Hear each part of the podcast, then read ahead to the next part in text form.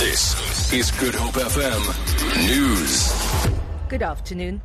Health Minister Aaron Motsoaledi says government is currently looking at the white paper ahead of the implementation of the National Health Insurance Scheme. The green paper was finalized three years ago. Motsoaledi says he is waiting to brief the cabinet on the scheme. A lot of activity uh, last week in preparation for them calling me, because it's going to be a big, big presentation to cabinet, because this this is a, a re, is going to be a revolution that will change everything as we know it in, in the country. So it needs a lot of planning, but uh, I, I, I am uh, already being called by a cabinet to come and present, and I'll, I'll give you the date uh, immediately it has been given. The South African, the South Road rather, Family Association of and the City of Cape Town will come face to face in the High Court in Cape Town today.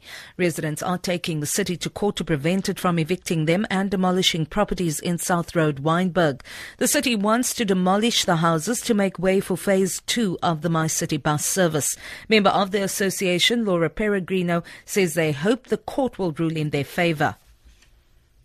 We are hoping that city takes to heart that the people have spoken and the people outside need them to consult and have real participation, not ticking of the boxes, not just a mode that they go through, but real participation before they start even with the concept ideas of plans, and before city as a whole just adopts plans and takes them forward.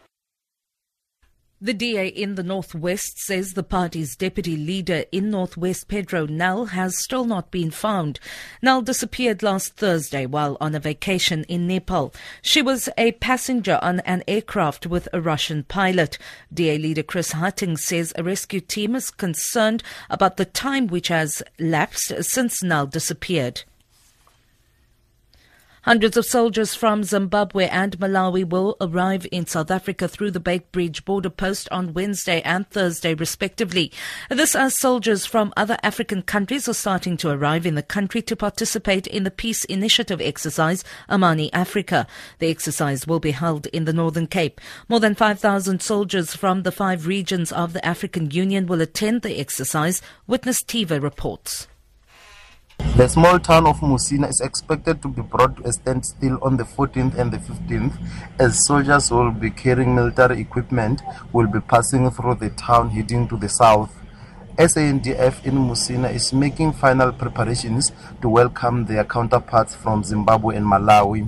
They are coming to join thousands of troops who are coming into the country for the peacekeeping exercise. S A N D F spokesperson General Colin Mabanga says the aim of the exercise is to evaluate the state of readiness of the African standby force and its rapid deployment capability. Witness T V, S A B C News, Musina. For Good Hope F M News, I'm Vanya Kleto Collison. Get connected. Good. Good. Hope F M dot co dot za